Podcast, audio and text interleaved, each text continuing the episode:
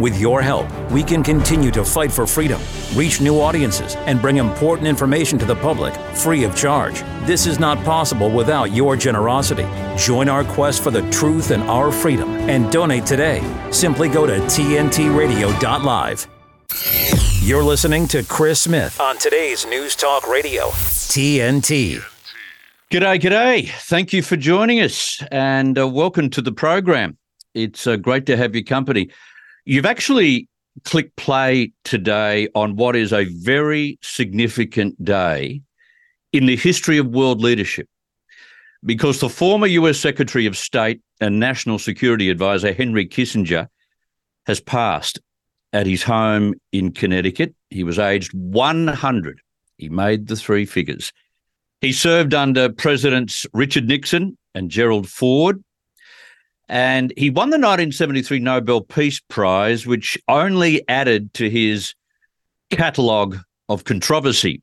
Two members of the Nobel Committee resigned over the selection, and questions then arose about the US secret bombing of Cambodia, dictated by Henry Kissinger. But it was his effective diplomacy towards the old Soviet Union and also China at that stage, which gained him most worldwide respect. Although some commentators did say that he should have been tried for war crimes. Uh, Henry Kissinger had still been active past his 100 years, attending meetings in the White House, publishing a book, doing numerous interviews, and testifying before a Senate committee about the nuclear threat posed by North Korea. Uh, only four months ago, he made a surprise visit to Beijing and met with and sat with President Xi Jinping at age 100. And who could ever forget his most famous quote power was the ultimate aphrodisiac. Nothing wrong with an aphrodisiac, except some of our politicians nowadays tend to screw up under its influence. More on the legacy of Henry Kissinger later in the program. Well, Taiwan is only six weeks away from a most crucial general election. And you'd have to wonder whether the Chinese Communist Party is covertly plotting its own promotion to power through this presidential election. I'll speak with retired US Marine and Pacific region expert Grant Newsham about this landmark election. Now, you might be surprised at how much influence China has within Taiwan already. And Grant will point that out to us very shortly on the show. Elon Musk has given his CEO a grade one migraine by telling his advertisers who are threatening to leave the social media platform X to go and F yourselves. Oh, yeah. And not once, he did it three times in his latest interview. I'll play for you exactly what he had to say on the program and why. And in the context that you will hear, you might have some sympathy for what he had to say. Meanwhile, the two members of the royal family accused of racist remarks by TV soap upstart Meghan Markle, that's what I call her anyway, uh, have been named, yes, by TV news upstart Piers Morgan someone had to do it. I will play for you how Piers dropped the bombshell, and we will name for you the two members of the royal family who allegedly made racist remarks about Meghan's first child. And can I just say on the record, they were nothing um, like racism, they were nothing offensive. And Meghan Markle has made a mountain out of a very, very small molehill. Uh, from down under today, New South Wales Independent MP Mark Latham will dial in from Parliament House. Now, this is the last day of sitting in the New South Wales Parliament. And we kind of, you know, we're only in November. We'll discuss the dirty, desperate tactics being employed by federal Labor um, against Peter Dutton, which has dominated headlines in the last 24 hours. The local council, which has decided since the voice re- referendum failed, that they would dump the welcome to country acknowledgement. And uh, they were fairly short in why they decided to do such a thing. And the ABC bedwetter, yes, urging Australians to put their masks back on during Christmas time. What a dope.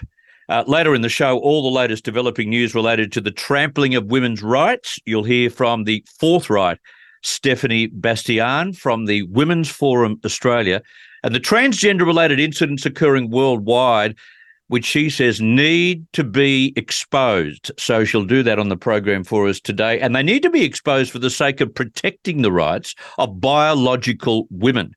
I say here, here. And if you'd like to have your say on any of that, or if you'd like to set the agenda, please do so. The invitation is open, as are our talkback lines from right now. If you're listening from the United States or Canada, great to have your company. And you can dial that number on 1 888 201 6425. I will not leave you holding, all right? We'll get you straight to air. 1 888 201 6425. From the UK, where it has just gone 4 a.m. in the morning, 033 0024 1026. And from Australia or New Zealand, 1 800 670 310. Maybe you'd like to comment on the passing of Henry Kissinger. For those who are a little bit older, and have spent the terms occupied by Gerald uh, Gerald Ford and also Henry, um, also Richard Nixon. You may have your own version of his role in various theatres of war. You may actually think that he should have been tried for war crimes or maybe something a little bit better. Uh, Dr. Strangelove, they called him. Maybe you'd like to comment on the passing of Henry Kissinger. You go right ahead. You're with Chris Smith, broadcasting live from Sydney, Australia, on the Global News Talk Network. It's TNT Radio Live. Connecting the dots, painting the bigger picture. They always have great conversation. Today's News Talk Radio, TNT. You know, sometimes those in the independent news business do such fabulous work that I can't help but cover what they've done.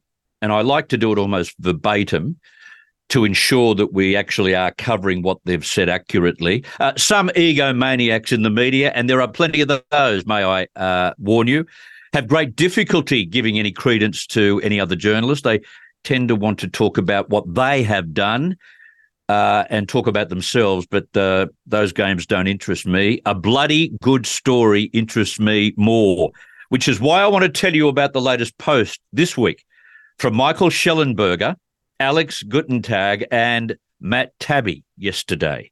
Three terrific news chasers uh, with some wonderful contacts, as many of you may know. They wrote, a whistleblower has come forward with an explosive new trove of documents rivaling or exceeding the Twitter files and Facebook files in scale and importance.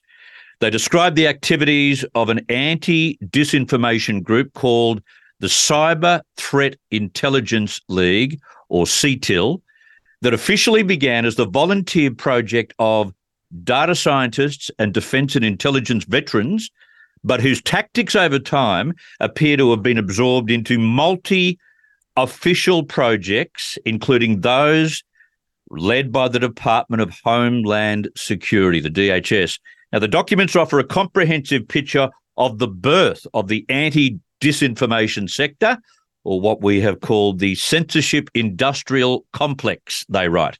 One document explains that while such activities overseas are typically done by the CIA and NSA and the Department of Defense, censorship efforts against Americans have to be done using private partners because the government doesn't have the legal authority. So, in other words, let me pause for a second. In other words, they know it's illegal and certainly in contravention of the First Amendment, but they're doing it anyway. Now, the whistleblower alleges that a leader of the CTI League, a former British intelligence analyst, was in the room at the Obama White House in 2017 when she received the instructions to create a counter disinformation project to stop a repeat of 2016. Now, let me kind of explain that to you. Many of you would understand what that means. Of course, it's a reference uh, to the real and imagined interference in the 2016 presidential campaign. As it eventually turned out, the Russians played no role in the election of Donald Trump, but the FBI and others, as we know, did all they could to conjure up such interference. But back to the Shellenberger, Gutentag, and Taibbi story, they write A large trove of new documents, including strategy documents, training videos, presentations, and internal messages, reveal that in 2019, US and UK military and intelligence contractors, both countries, led by a former UK defence researcher, Sara-Jayne S.J. Terp, developed the sweeping censorship framework. Now, these contractors co led CTIL, which partnered with CISA in the spring of 2020.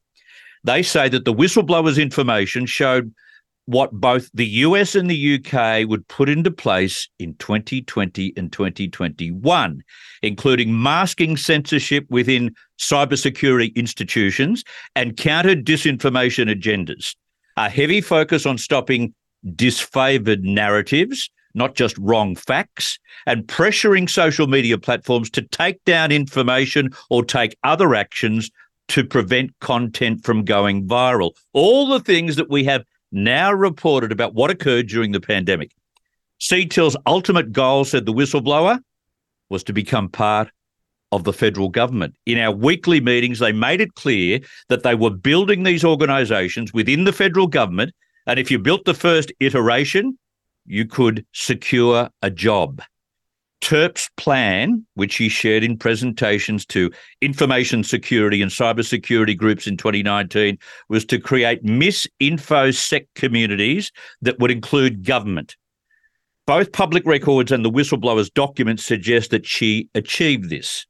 Terp later deployed the disarm framework, which the World Health Organization then employed in countering anti vaccination campaigns across Europe. Now, as you can hear, these are the seeds of the WHO criminal vaccination conspiracy right here. The Post states the sum total of the documents is a clear picture of a highly coordinated and sophisticated effort by the US and UK governments to build a domestic censorship effort and influence operations similar to the ones they've used in foreign countries. So, what this trio have posted and discovered is that all the covert tactics used to censor foreign enemies were now being employed against their own citizens, the citizens of the US and the UK. According to the whistleblower, roughly 12 to 20 active people were involved in CTIL and they worked at the FBI or CISA. They even had agency seals the ambitions of the 2020 pioneers of the censorship industrial complex went far beyond simply urging Twitter to slap a warning label on certain tweets or to put individuals on blacklists. It was also about discrediting individuals, and those who were discredited would understand exactly what I'm talking about here as a necessary prerequisite of demanding censorship against them. It calls for training influencers to spread messages, and it calls for trying to get banks to cut off financial services to individuals who organise rallies or events. And who are the heads of these quasi government censorship bodies? Well, it's Terp and Pablo Breuer, another CTIL leader and they had backgrounds in the military, were former military contractors. As a matter of fact, Breuer is a former US Navy commander. And he even admitted in a podcast that his aim was to bring military tactics to use on social media platforms in the United States. He said that the information and narrative control he had in mind was comparable to that implemented by the Chinese government, only made more palatable for Americans. What a statement. Well, I don't think any amount of censorship should be palatable to a population of supposed free and democratic people, such as those in the United States and in the United Kingdom. The seeds that were laid in 2018 and 19, as underlined by the whistleblower and these documents, led by a team with specific military expertise, should stand as a great shame to the governments of both major countries. Now, there's a lot more to the documents that were posted by these three journalists. But what's even worse from what has been gleaned here is that the level of censorship today, which deviously strips citizens of their rights to free speech, is the complete antithesis of what a proud democratic nation should look like. And we should fight this at every single opportunity.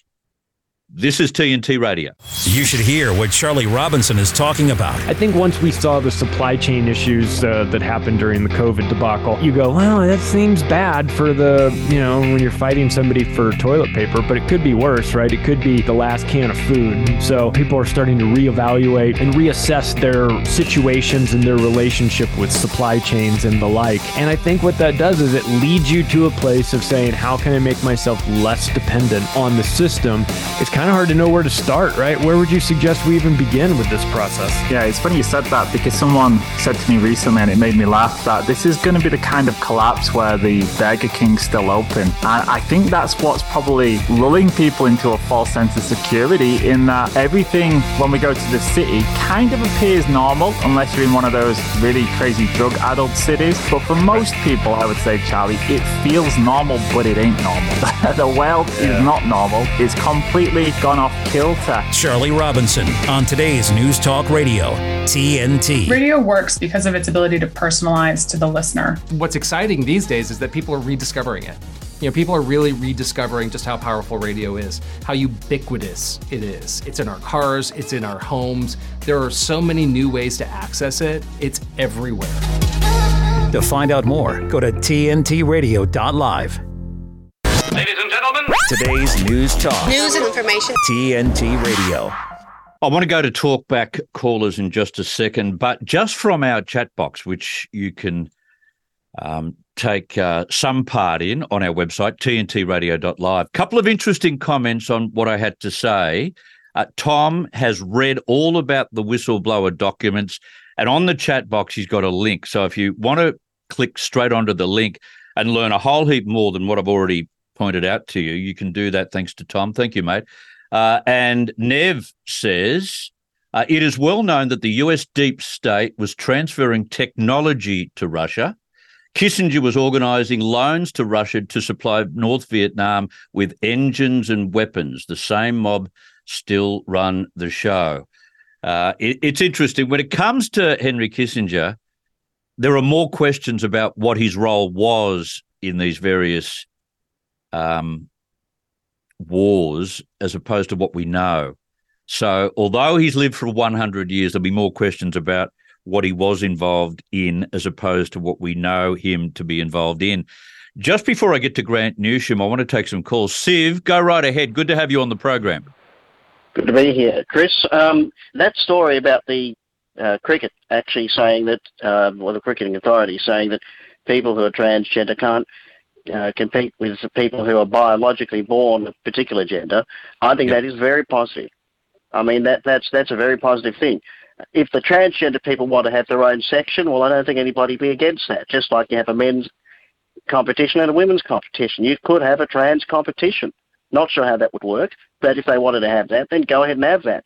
But I don't think people who are trans should be, a transgender, should be uh, competing against people who are biologically the you know, uh, biologically a particular gender. I think there's. And I think if you take the emotion out of it, especially for those people who may have very close friends or family who are transgender, if you take yes. the emotion out of it, it is only fair-minded and it, it's only you know uh, about having common sense to understand how unfair it is to have a biological man compete in a biologically female event, any sport. That's right. Yeah, that's right. I, I, I think that that's that's that's probably where the cricket authorities were going with that. Now, if you had a transgender man competing in a transgender section of of a competition, then I think that evens out the playing field, doesn't it? If you had a transgender section, doesn't it? Yeah, maybe. I mean, but it's there, interesting. Every time they say, "Hang on a minute," Uh, where's our competition? Well, there are various athletic organisations around the world, especially in the UK, that have provided uh, entry admission uh, for these singular events, and there have been no takers, Siv.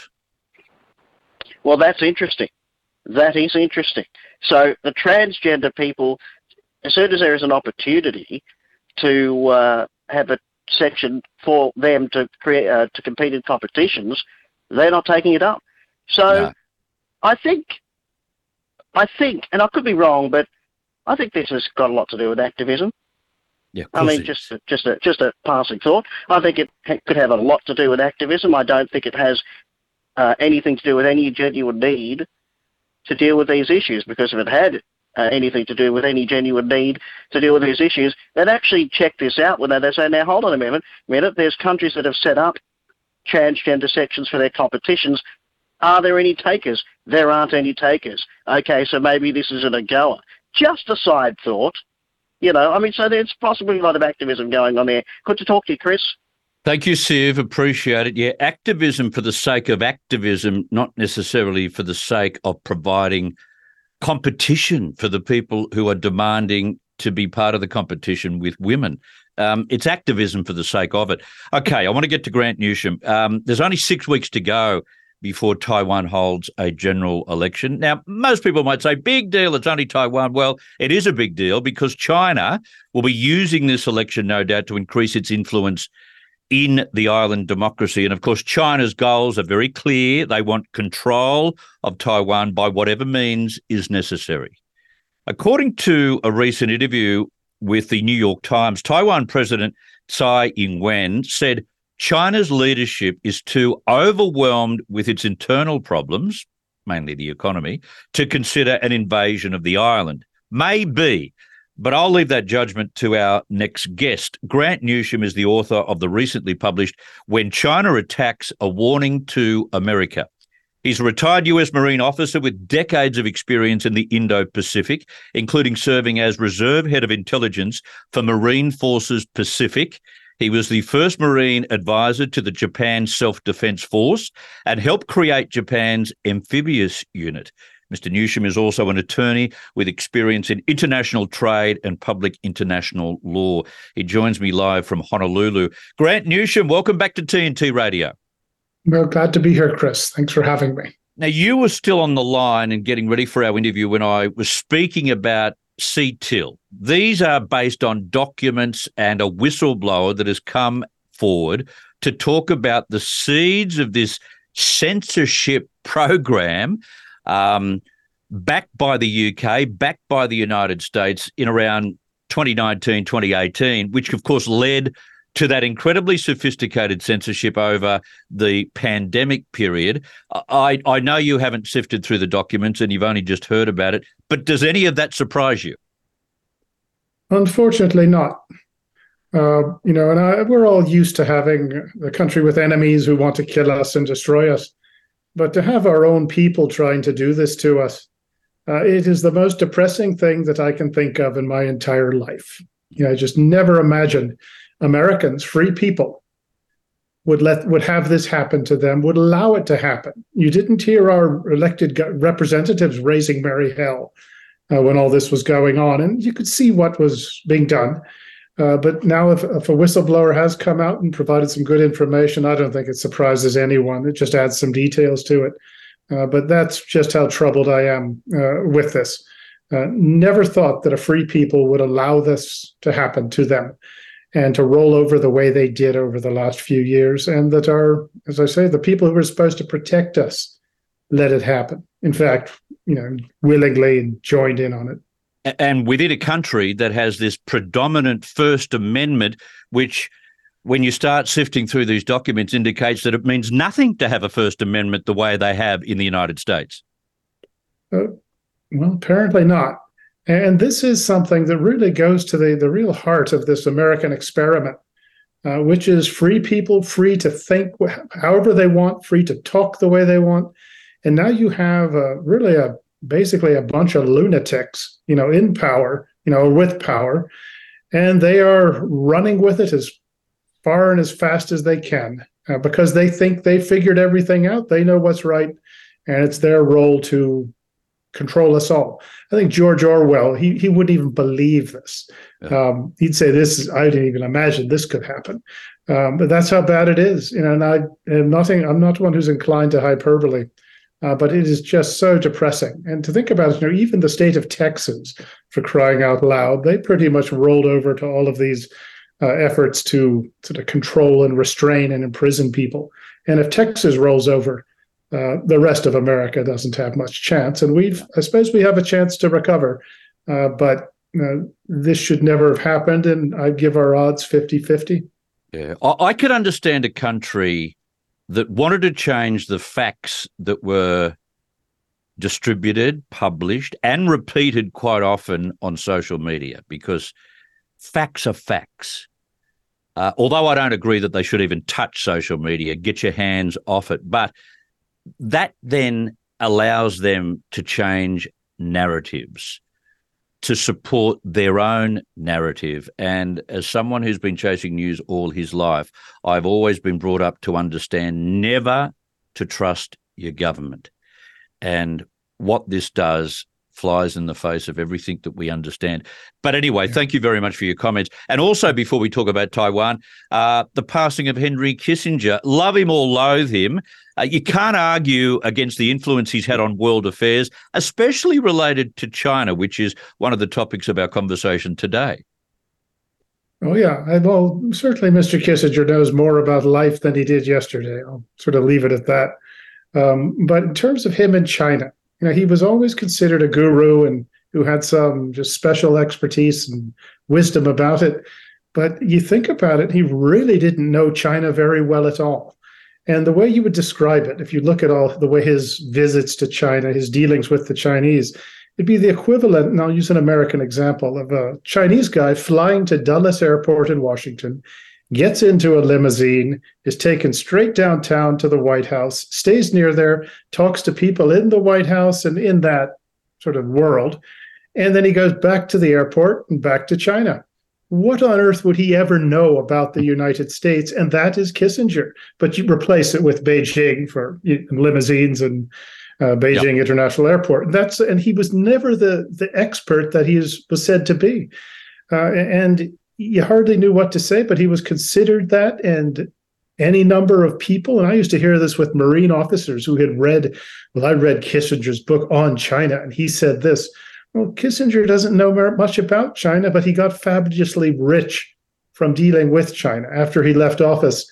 That was his thing, was to advise companies and others about China uh, based on his vast expertise. And he just got fabulously wealthy. One Australian example, you may remember Rio Tinto in the 2000s when their Chinese represent, China representative uh, got arrested by the in China uh, because the Chinese were unhappy with the price of iron ore.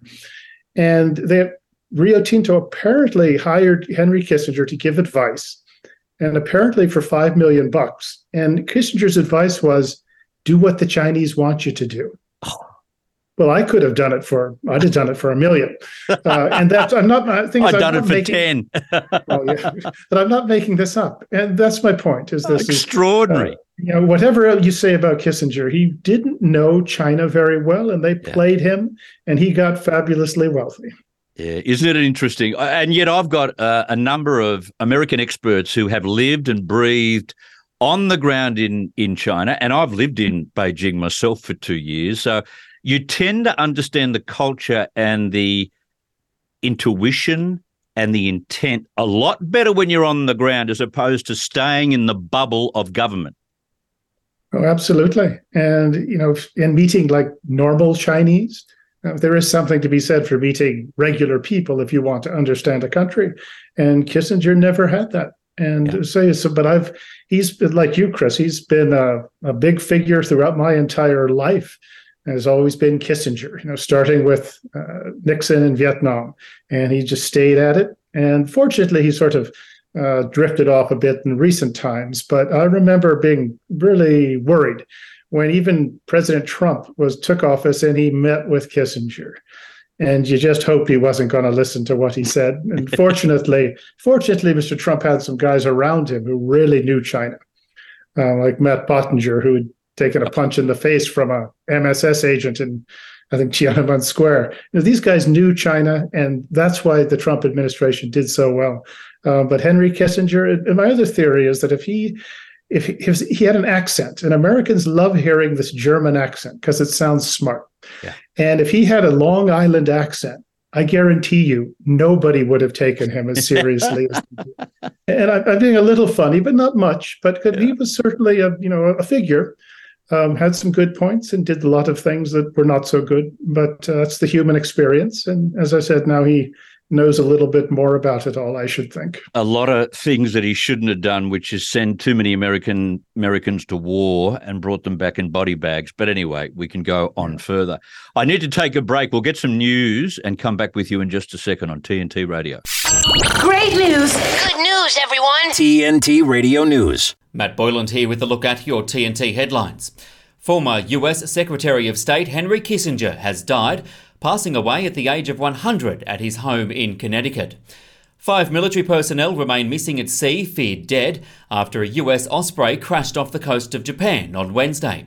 The Palestinian Red Crescent has sounded the alarm over the dire state of the health system in Gaza, and Russia says we are unlikely to see a ceasefire in Ukraine for at least another year globalist agendas, democratic rights at risk, corruption, propaganda. It never stops. For the news and views silenced by the mainstream media, by government and corporations, vote one. TNT Radio. Free speech always has a home here. Stay up to date with the latest live news and current affairs delivered by our lineup of expert commentators and hosts. Listen to TNT Radio anywhere you go. Ask Alexa or Google to play TNT Radio or download the TNT Radio app for free from the App Store or Google Play. Today's News Talk. This is TNT Radio. Talking about TNT radio for a second, just a bit of navel gazing. May I please do that? I've just been given some information from management and presumably not to tell you about now, but I'll do it anyway because I think it's good news. And it's the kind of news that I think reassures our listeners or now our viewers that you are on the right dial. That is, you're on the right independent news source, TNT Radio, because we have just reached 10 million downloads of our podcasts. Let me just explain that. So, irrespective of whether you listen or watch live, as so many people do, 10 million downloads have occurred of our podcast, so of our shows that are listed under episodes within our website. 10 million. We haven't been around for two years, TNT Radio. But it is what we do on this particular radio network that other radio stations in mainstream cannot replicate because they refuse to, that attracts that kind of listenership. So thank you. Thank you very much. And I, I'll say that on behalf of management who put in a tireless effort to bring TNT radio to the place it is today, both both visually, um, intellectually, uh, in terms of its audio quality, everything about it has come up to scratch so early in its history. Uh, we're less than two years old, and we've reached 10 million downloads of our podcast globally, which is beyond expectation. So, thank you to you for not only listening and watching, but also passing it on to others and encouraging them to take up um, their sponsorship or their support of TNT Radio. Thank you. 10 million. Very exciting indeed and uh, a great indication of where we've uh, come to. I've got Grant Newsham with us at the moment, the retired Marine. Uh, we're talking about the Taiwanese elections. Um, Grant, tell me, China would be watching this very closely. Forget about the fact that they've got other things on their plate. I would have thought that an election of this magnitude, with I think three serious presidential candidates, correct me if I'm wrong, would provide China with an extra in somehow, wouldn't it? Oh, definitely. Uh, and they're watching it very closely. And they're not just watching. Uh, as usual, they're trying to manipulate things. Uh, and yes, you said there are three legitimate candidates. Uh, the the incumbent party's candidate, uh, current Vice President Lai, uh, you know, he obviously we know what he's about. Uh, it's this, you know, Taiwan that is Taiwan, and, and for all practical purposes, it's an independent country. Wants nothing to do with mainland China or getting into that, tangled into that web. Uh, then you have the KMT, that's the old standard uh, party that used to govern, and they are questionable. You have some people in that who are almost pro-China, and then you have others who are not pro-China, but they're willing to talk. And then you have others who are closer to the DPP, and then there's a third guy that's Mr. Ko, and he's sort of a new face. And he used to be the the mayor of Taipei. He's kind of popular, so people who are looking for a change, they might go with him. Uh, but the point is, nobody quite knows how it's going to turn out. And the Chinese would very much like to have anybody but the DPP candidate win. And that's because they think they can sort of get those guys to come into their embrace. And the Chinese, even until just recently, they were trying to uh, kind of force the TP, the the two other opposition parties, the two, the KMT and the TPP, force them to unify, have a decide on one candidate and pool their resources because they thought with that they could possibly beat the incumbent uh, party. And that broke down because neither of those two parties wanted to play second fiddle. But the right. Chinese really, really played rough uh, to have that happen. And they they know that if they can, if the DPP wins, that this China, Taiwan's just going to keep going on this vector away from China. Uh, and if the other two win, or one of the other two wins, that then they have a chance to uh, through political, economic pressure, and even military pressure, uh, bring them sort of have Taiwan come into the fold, however unwillingly. So China is watching very, very closely and trying to, to say, manipulate things. They spread disinformation, use social media uh, aggressively. They've got their media boys in uh, in Taiwan, uh, very active. Um, and these military threats they're and the exercises they're doing, well, that's sort of a message to Taiwan saying, look, there's more where this comes from. If you vote for, and if you vote for the DPP, there's going to be more of it. Uh, Chinese officials has even said uh, for Taiwan, this is a choice between war or peace, prosperity or uh, just uh, depression. Take your choice. So this is not at all uh, sort of a minor, obscure thing that's going on. Chinese are watching, and they will calculate accordingly according to the results. And I think it we'll see either um, China playing a whole lot rougher, possibly even shooting, if the DPP wins. If the other one, if the, one of the other candidates wins, uh, they might hold off for a bit. But their their ultimate objective of taking Taiwan has not changed. Did you say shooting? Uh, yes, I think that's on the the menu. Um, when Xi Jinping talked to President Biden in San Francisco the other week, uh, if you just listen to what he said, uh, he was kind of telling you, uh, you know, what's coming. You know, and with Taiwan, he regarding Taiwan, he basically, I'll paraphrase it. He said, "Well, this talk of peace is all well and good, but at some time we, there has to be a general settlement of the matter." And this, by their language, is kind of telling you, um, if Taiwan doesn't come over, we're going to do we're going to do anything. And Xi Jinping has even said, force is something they will use if they have to. And he's in his in his talks with President Biden, uh, you know, he was saying, you know, the you've got to support us in this. We're, uh, he was now saying it, the, putting the onus on the Americans, as you have to support our efforts for peaceful reunification, even though Taiwan has never been part of the PRC or no. hardly, hardly part of China. But now he's telling the Americans, well, look, if you uh, don't support our efforts to have the Chinese, have the Taiwanese come in, however unwillingly, well, we tried, and now it's time to shoot. And I said, this really is something that could be coming. And I don't think people quite believe it. And I know what Madam uh, President Tsai said, uh, but she knows better than that. But she kind of says what she has to say. Yeah, of course. The preference would be, would it not, to give the Taiwanese a choice in handing over certain power to the Chinese to reunify but keep their own independence and to do so without shooting? Would that not be the preference? And wouldn't, therefore, this presidential election be pivotal in taking a step towards that dilution of independence? Uh, if the other guys win. Uh, as I said, when I say the other guys, either the TPP or the KMT. Yeah. But if the incumbent party, uh, the DPP, wins, uh, uh, there's no chance at that point you know, it's very hard to see Taiwan willingly signing for, up for any deal with the, the, Chinese. If the other two do, I think China thinks it's got a chance. And I think they say they just might back off for a bit, but if necessary, they'll use force. and there's, of course, the small problem of what the Taiwanese themselves actually want. And that's always a little hard to distinguish, to tell from an election, because so many people vote based on their personal circumstances. Do you have a job? Can you buy a house? This sort of thing. Foreign affairs and even Chinese China relations doesn't always have the effect that you think it would. So while an opposition party just might win, Uh, that that doesn't mean that most Chi- most Taiwanese want to be part of mainland China. Uh, so so one has to look at it a little carefully. Um, but the PRC, the Chinese Communist Party, Xi Jinping has said very clearly uh, that they are going to get Taiwan, and you know unless somebody stops them, that they are certainly going to try. Uh, other Taiwanese officials, excuse me, Chinese officials have used expressions like "it's a life or death matter," no compromise.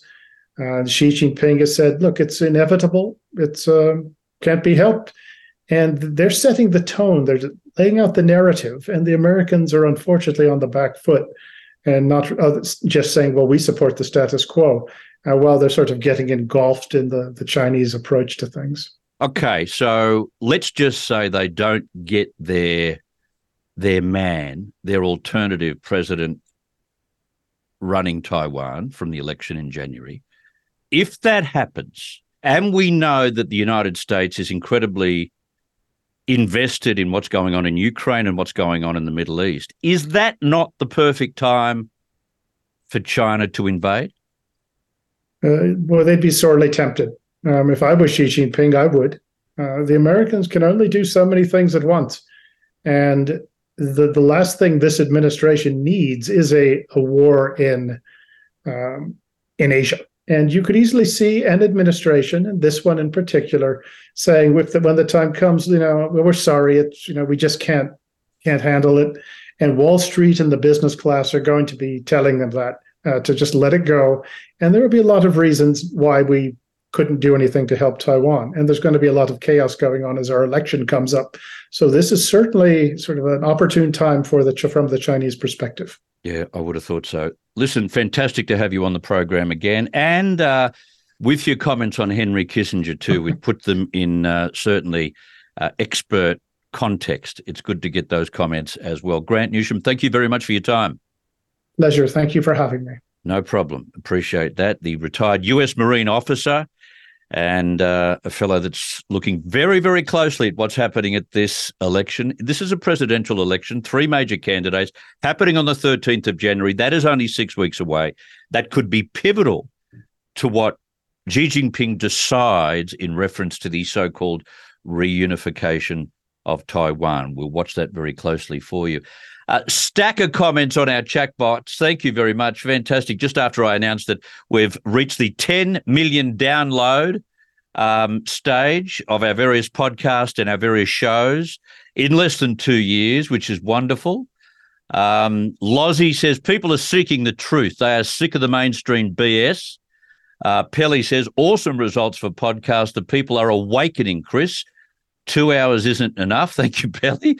Uh, says, well done and thank you, TNT. Many of the podcasts are classic.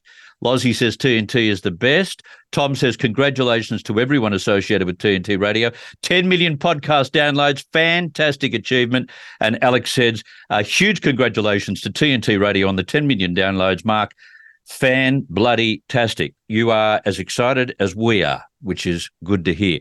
I'll come back and take your calls on our talkback lines if you want to have your say, you can do so from Australia or New Zealand on 1800 670 310.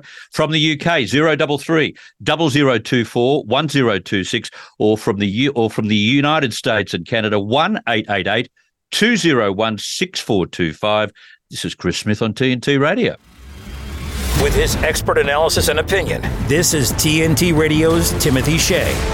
While the fiery images of mostly peaceful protests coming out of central Dublin over the weekend were disturbing, and although no one condones arson, property damage, and violence against police, it was good to see the Irish finally get their Irish up and direct their ire where it properly belongs against their own government, which has been selling out the Irish people for decades now.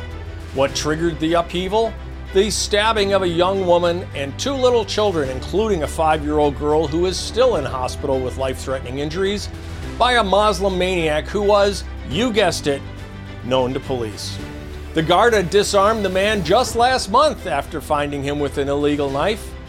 They knew he was a problem and they did nothing to stop these attacks.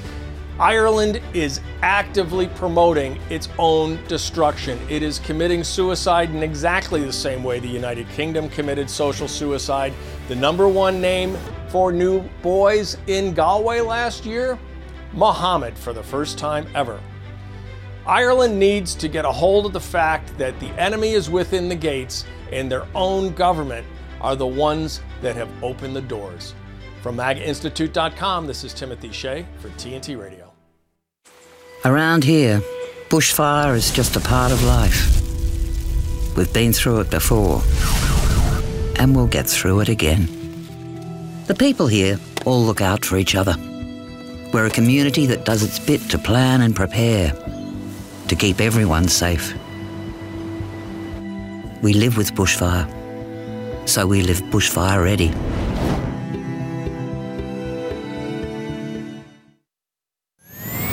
Thanks for listening and being a part of the Chris Smith Show on today's News Talk Radio, TNT. As you may know, uh, Elon Musk on his own platform X has been accused of being anti Semitic. That's because, and I've explained it in detail on previous editions of the show, but in short, he agreed with um, a post which indicated that the Israelis had colonialized areas of the Middle East and were suffering because of their own actions. And he was agreeing with that and saying that there's truth in that. Now, he wasn't saying it's totally truthful, and he explained it in a post that he put forward and put on the website, I'll put on the platform later on, but that never got any play. It was only his initial uh, agreement. And uh, basically agreement with the person who posted the first uh, thought. So he's been in strife and he's lost millions and millions of dollars in ad revenue. There have been about five major companies that have just withdrawn their advertising on X. And he's got a group of advertisers who, through third parties, are now threatening to take away their advertising unless anti Semitism on X is stopped they believe that too much anti-Semitism is getting through the so-called censor at uh, at the former Twitter and being put on social media, and they don't want to be part of it. So he was asked that in a recent interview he did this week, and he basically exploded. And without any further ado, I want to play this for you right now. Have a listen to this. What was that trip like? And obviously, you know that there's a public perception that, and, and you're clarifying this now, um, but there's a public perception that that was part of a apology tour, if you will. That this had been said online. There was all of the criticism. There was advertisers leaving. We talked to Bob Iger I hope today. they stop. You hope? Uh, don't advertise. You don't want them to advertise? No. What do you mean? If, if somebody's going to try to blackmail me with advertising, blackmail me with money, go f- yourself. But go f- yourself. Is that clear? I hope it is. Hey, Bob, if you're in the audience. Well, well, let me ask you then. That's how I feel. Don't advertise. How do you think then about the economics of, of X? If, if, if, if part of the underlying model, at least today, and maybe it needs to shift, maybe the answer is it needs to shift away from advertising. Um, if, if you believe that this is the one part of your business where you will be beholden to those who uh, have this view, what do you do? F Y. I, I understand that, but there's a reality too, right?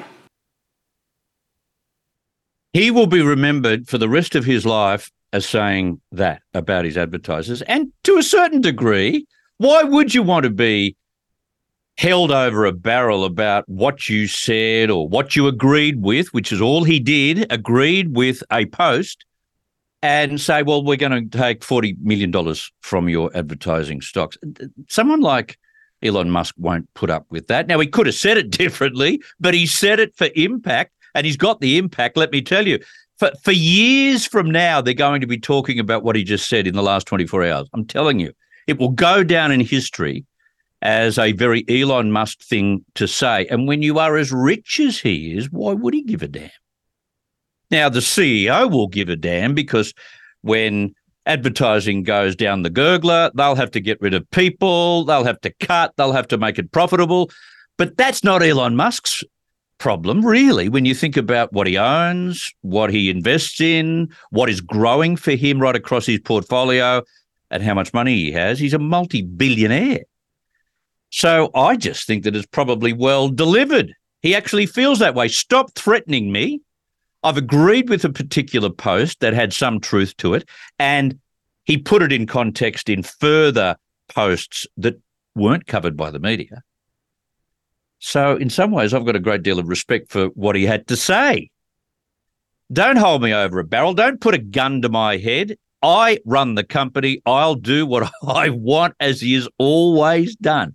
Now, the other bombshell that has occurred, I don't know whether you've been following the new book that's out at the moment, um, and the book that basically has tipped the bucket on two members of the royal family as the two that were named by Meghan Markle in the Oprah Winfrey interview last year that indicated that they spoke in racist terms about the uh, first child of Harry and Meghan.